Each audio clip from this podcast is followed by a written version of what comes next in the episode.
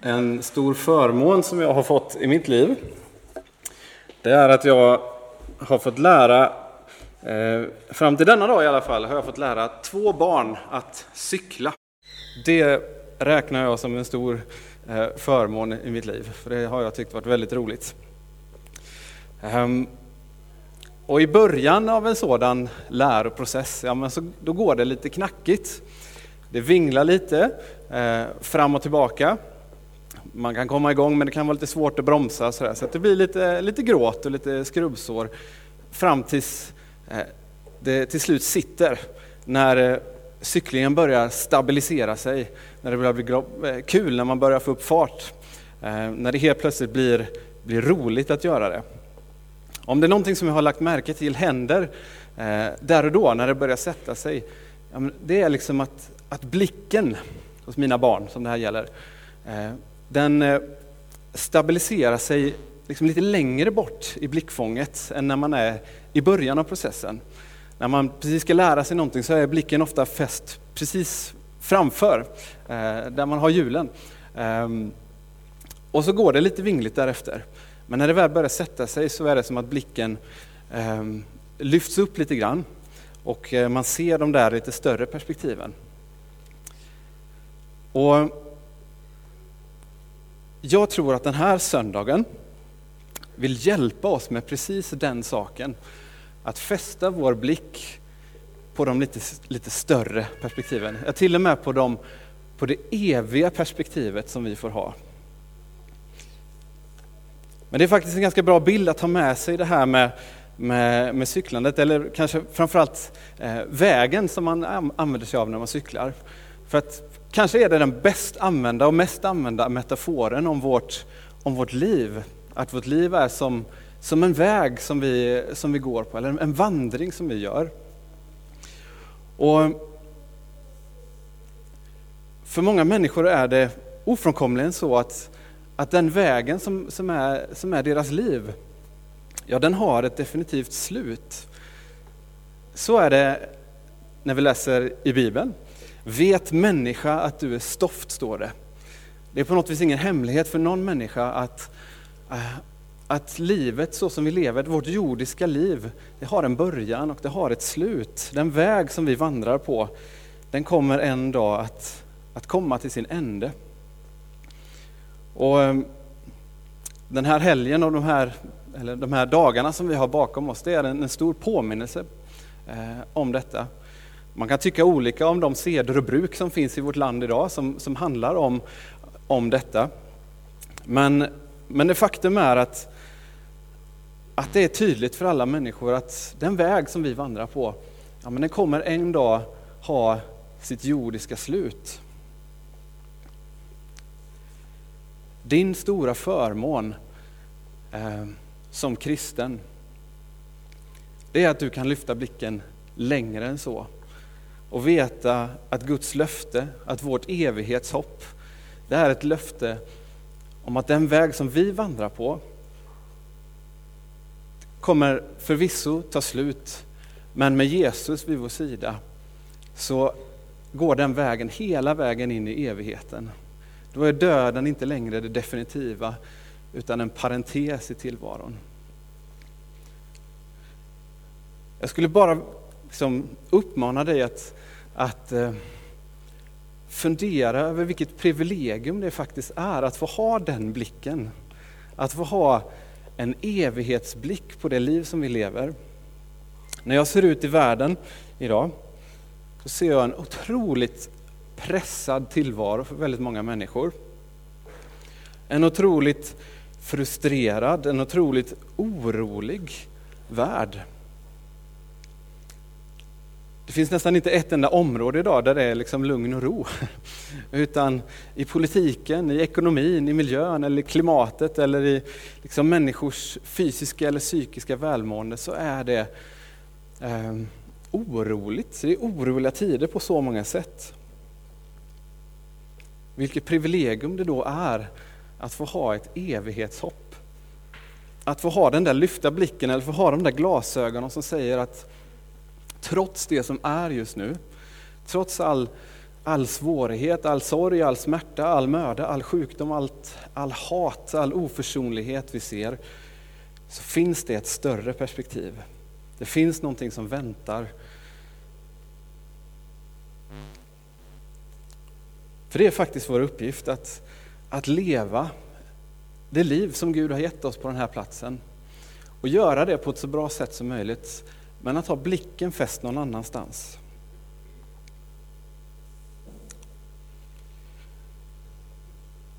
Och Jag tror också det är så här att trots att vi alla människor vet, vare sig vi tror på Gud eller inte, att vi en dag kommer att dö, så tror jag det är helt sant som det står i predikan att evigheten finns nedlagd i människors hjärtan.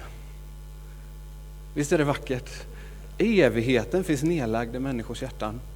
Och vad man än tror på så tycker jag man kan märka det på så många ställen att, att även om människor inte, eh, inte kan ta det till sig så finns ändå längtan där efter någonting som är större. Att våra grannar, att våra vänner som kanske aldrig går i kyrkan, att vi ändå delar det med dem. Att alla människor på något vis längtar efter det här som vi faktiskt tror att vi har fått syn på. Vilken, eh, vilken möjlighet att faktiskt få, få ta det på allvar. Att få eh, gå in i närkamp med människors eh, längtan och visa på att det finns en väg framåt för den längtan.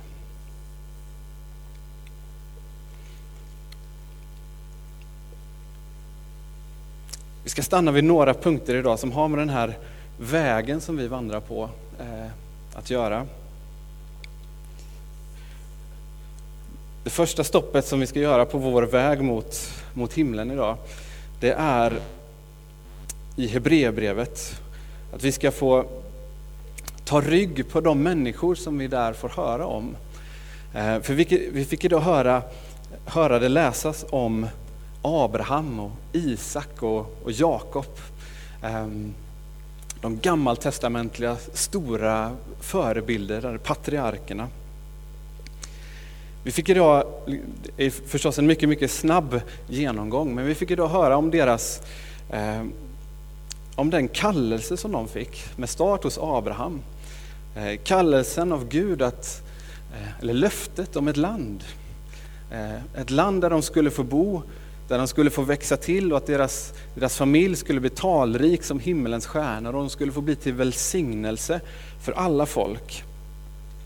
Det är det löftet som fader Abraham får av Gud själv. Och Abraham han tar Gud på orden och börjar traska från Ur, eh, det kaldeiska Ur, till eh, Kanans land. Hans väg mot Kanans land. För Gud hade sagt att det, fanns, det finns ett land för dig där du ska få bo. Så Abraham packar ihop och beger sig dit. Och kommer också dit. Men när vi läser om Abraham och också när vi läser om, om Isak och Jakob så märker vi att, att deras ankomst i det här landet, ja men det är, den är inte smärtfri. Ehm, det går inte riktigt så, så fantastiskt som man kanske skulle tänka sig nu när det faktiskt var Gud som hade lovat dem landet. Ja, men de, de kommer dit. De, eh, de, de slår ner sina tältpinnar men ganska snabbt så får de liksom börja flytta runt på grund av olika saker. Av eh, hungersnöd så får de fly till Egypten. Och, eh, det är inte en helt smärtfri historia att läsa om vad som händer Abraham i Egypten. Eh, men de får komma tillbaka, sen så får de flytta igen till, till eh, Hebron tror jag det är och sen tillbaka. Och, ehm, och det här utlovade landet som de eh, skulle få av Gud, det visar sig vara inte alls så enkelt utan de kommer dit men lever fortfarande som gäster och främlingar som vi läste om i texten. Och ni som kan historien, ni vet att, att eh, med Jakob och hans, eh, eh, och hans söner sen så sker flykten hela vägen till Egypten när de blir kvar ännu mycket längre. Så att den här ankomsten till, till landet som Gud hade lovat, ja men det, det går inte riktigt så som Abraham hade tänkt.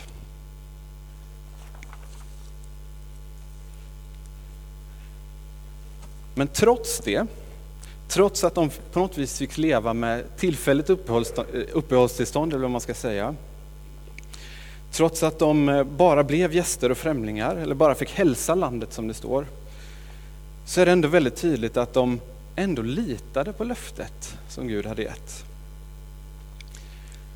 De litade på det och det stod att de dog i tro utan att, att de hade fått det som de hade blivit lovade.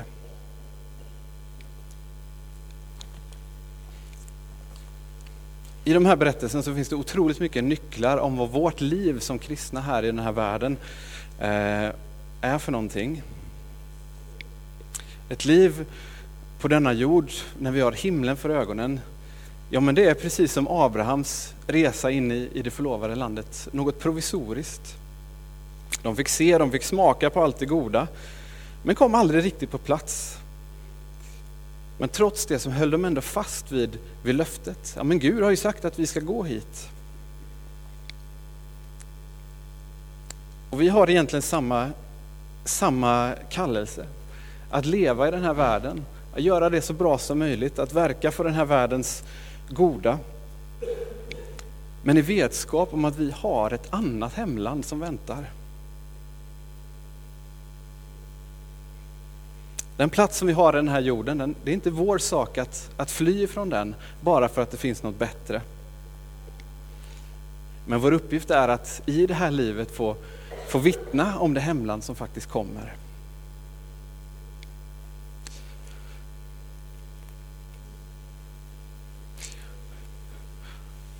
Och det här låter fint på alla sätt och vis, men jag tror på något sätt att det finns någonting i vår samtida kultur som gör det här väldigt svårt. För att vi är väldigt vi är fostrade till att vilja ha saker nu. Vi är fostrade till att vi vill betala för någonting som vi vill få det, få det nu. Vi är väldigt, väldigt mycket liksom att vi vill leva i nuet och vi vill att allting ska bli bättre och bättre. Abraham som är på något vis den stora eh, eh, en stor före, förebild i vår tro. För honom var det inte alls så. Han fick ett stort löfte. Ehm, men han fick vänta, han fick aldrig se det, se det uppfyllas. Utan han fick dö i tro på att det var rätt det han hade gjort. Vi kommer på vår väg i det här livet och mot en evighet som väntar, inte heller alltid få se vidden av det som vi gör. Vår tro kommer många gånger att framstå futtig, vårt arbete, vi kommer inte alltid se resultat. Ehm, och det kan frustrera oss något vansinnigt när det är så. När vi lägger ner tid och kraft för att göra någonting för Gud. Och så får vi inte se frukten utav det. Men skulle det vara så för dig eller för mig så är vi faktiskt i gott sällskap med Abraham och med Isak och med Jakob. Ehm, vårt uppdrag är att, att gå i tro på de löften som Gud har gett oss eh, och låta Gud ta hand om resten. Tron är grunden för det vi hoppas på. Den kan ge oss visshet om det vi inte ännu kan se, skriver Hebreerbrevets författare.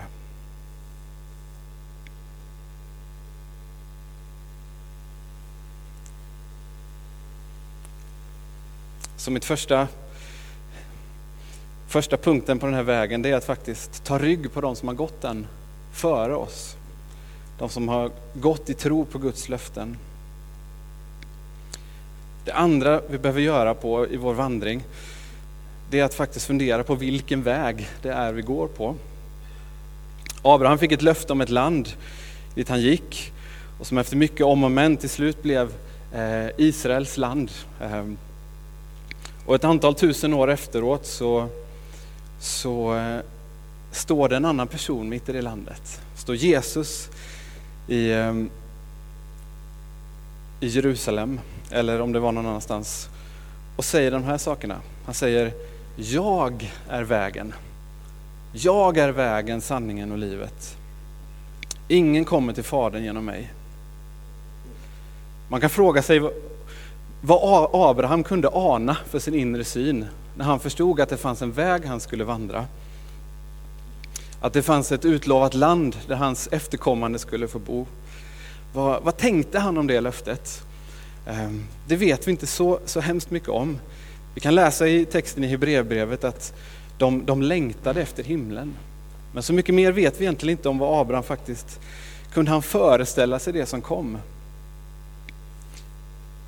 Men det vi kan veta är att när vi, när vi läser om Jesus, ehm, att Jesus på något vis ändå gör anspråk på att vara den där personen som allting syftade på.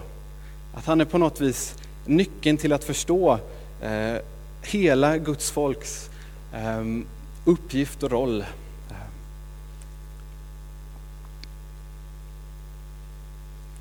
Så det finns ett hemland som väntar oss. Men vägen dit går genom ett mycket konkret ställe, nämligen Jesus själv. För på den resa som vi människor gör och har gjort så är det väldigt tydligt att vi har, kommit bort ifrån Gud. Vi har gått bort från de vägar som var tänkta för oss. Vi har valt eh, ondskans väg istället för eh, Guds vägar för oss. Och därför finns det i vårt, i vårt liv saker som står i vägen som gör att, att vi är bortkopplade från det som gett oss livet. Vi har kommit bort ifrån vägen. Och det är förstås den blicken vi behöver ha när vi läser om att Jesus säger att jag är vägen, sanningen och livet. Ingen kommer till Fadern utan mig. Jesus har kommit för att sätta oss på rätt väg igen. Ehm.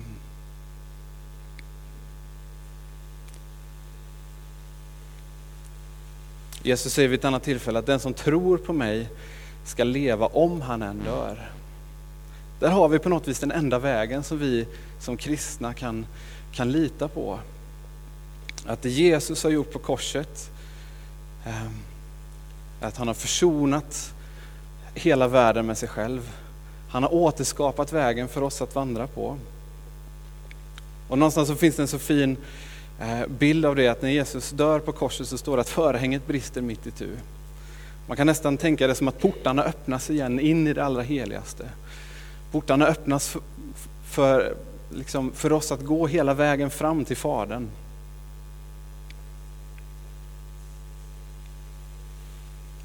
Så när vi pratar om den väg vi ska vandra eller det hopp vi kan ha inför vår evighet så är det inte en plats eller en ideologi eller något annat utan det är en person som det handlar om. Det är inte en, en känsla av hoppfullhet eller positivt tänkande som vi kan fylla vårt liv med. Ehm, utan det är en händelse i historien som gör att portarna står öppna igen, att vägen är öppen. En tom grav som kan ge oss vetskap, vetskap om att döden inte längre är det sista för oss. Där har vi vägen till det hemland som väntar oss. Bara genom Jesus. Och visst är det vackert det Jesus säger. Han hamnar i lite dispyt här med saduceerna som inte trodde på, på uppståndelsen. Eh, det är precis det evangelietexten handlar om och Jesus säger att men Gud är inte en Gud för döda utan för levande. Han är Abrahams Gud och Isaks Gud och Jakobs Gud. Det var ju människor, de var döda för länge sedan. Men för, för Jesus är det väldigt tydligt att men de, är, de är lever för att de döda ska en gång uppstå. Ty för honom är alla levande. Och precis som Sara sa här i början att Gud tänker på dig 27 timmar om dygnet, sa hon. um, um, så är det. Och Gud tänker på dig även när du dör. Den dag du läggs i en kista för att begravas i jorden. har du Jesus med dig så, är det inte, så läggs inte du ner för att dö, utan för att uppstå och för att leva ännu mycket mer än så. Det är vårt evighetshopp. Att Gud tänker på oss i livet och i döden. Vill du ta emot det löftet så är det öppet för dig att göra det. Så det finns förebilder att ta rygg på och det finns en väg att vandra på. Och det finns också rastplatser. Det är min, typ min sista punkt. För när vi samlas här, när vi firar gudstjänst när vi firar nattvard tillsammans. Ja, det, det, kan man säga väldigt mycket om. Men en av de sakerna som vi nästan alltid åter, återkommer till det är att nattvarden det är en försmak av himlen. Det är på något vis en, en övning kan man tänka inför, inför himmelrikets eh, måltid. Vi firar den här och nu för att vi en gång ska få fira den tillsammans med Jesus i, i paradiset, i den nya, nya, nya skapelsen. Så på den väg som är vår väg mot, mot evigheten så finns det rastplatser där vi får bli påminda, där vi får ta emot Gud här och nu. För att vi ska orka fortsätta och för att vi ska få veta att, att Gud är med oss.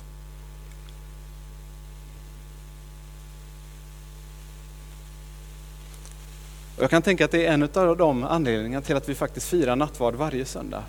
För att det är eh, en bra hjälp för oss att påminnas om det hopp vi har, om den framtid som väntar oss. Att en gång ska vi göra det tillsammans med alla de heliga. Det som vi i begränsad form får göra här på jorden just nu.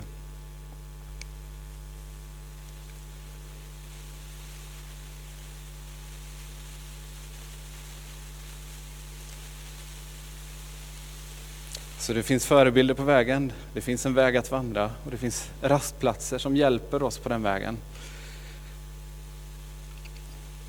Jag skulle också vilja säga, det här kanske blir en lite mer flummig punkt, men, men, men det finns också allehanda vägmärken i vårt liv som på något vis pekar på det här.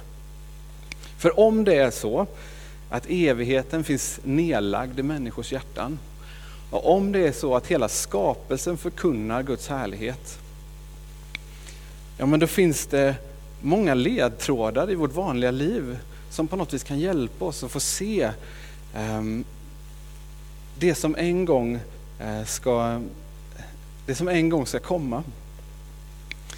Kanske har du någon gång gått i naturen och känt liksom att det här är liksom, eh, att du nästan har fått en försmak av himlen för att du ser det vackra eller det sköna. Ja, men om liksom Guds vackra, om, om allt Guds vackra är nedlagt i skapelsen, ja, men då kan också det som vi lever i liksom varje dag få bli en påminnelse om det som en gång väntar. För en del människor är det kanske de höga katedralerna som hjälper oss att få syn på, eh, på det eviga. För en del kan det vara liksom den goda maten som man känner att nu är jag i himmelriket. Den gode Klas han kan ibland känna så. Så låter det i alla fall ibland när han kommer tillbaka och berättar om när han har ätit. Ehm, för många gånger, eller för många människor så är det kanske i musiken som vi kan ana liksom himlen. Um, mina egna favoriter är nog just konstmuseet faktiskt här i Göteborg. Att få se gamla vackra tavlor när folk har målat och jag känner bara att jag vill, jag vill vara i den här tavlan för att det är så vackert. Det kan låta jätteflummigt men, men om evigheten finns nedlagd i alla människors hjärtan, ja men då kommer också det sippra ut. Um, i stort sett i, eller väldigt mycket av populär musik så sjunger människor om det här. Ni vet den här gamla 80-talshitten Forever Young, kommer ni ihåg den? Forever young, I wanna be forever young. Eh, ja, det, det, är förstås liksom omöjligt, eh, för vi åldras. Men om det kommer en tid, om det kommer ett rike då, eh, då ingen liksom då ingen sjukdom, ingen svaghet, ingen, ingen död ska finnas Men så är det ju också på något vis en, en längtan efter himlen, eller hur? Um.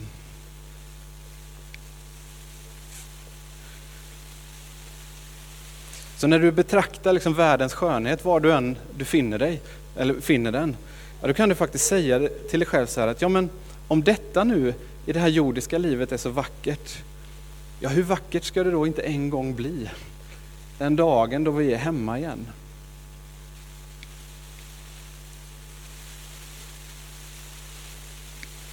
Och Det här kan också faktiskt få bli en påminnelse om när vi på något vis hamnar i ett tillfälle i livet då vi stagnerar, då vi gör saker men vi inte känner någon mening i det vi gör. Att allt det goda som vi gör i det här livet också har på något vis ett evighetsvärde. För att det hjälper människor att få syn på det som är på riktigt.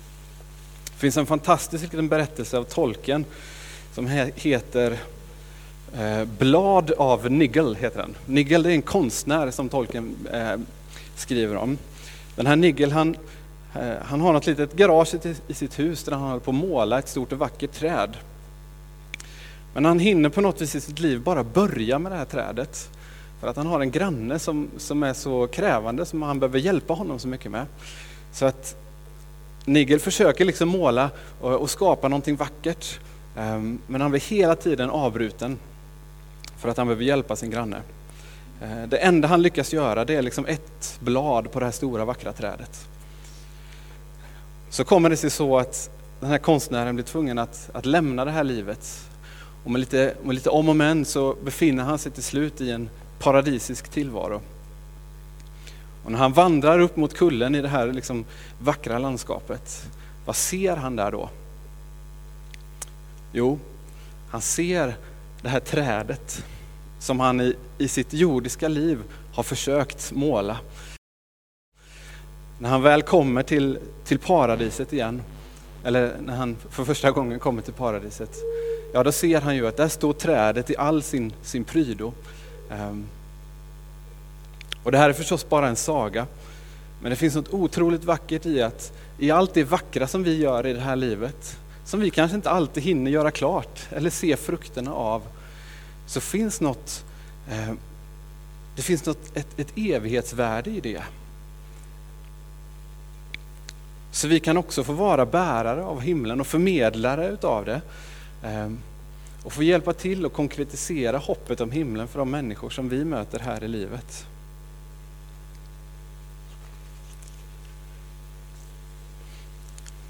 Så ta rygg på de som vandrat före till evigheten. Förstå att vägen går genom Jesus Kristus. Där finns livet för oss. Stanna till vid rastplatserna, fyll på, eh, bli uppfylld igen av det liv som väntar. Och var, var nyfiken på vad den här världen faktiskt kan, kan erbjuda. Av vägmärken, utav signaler, utav ledtrådar till det liv som Eh, som är Guds vackra liv i den här världen.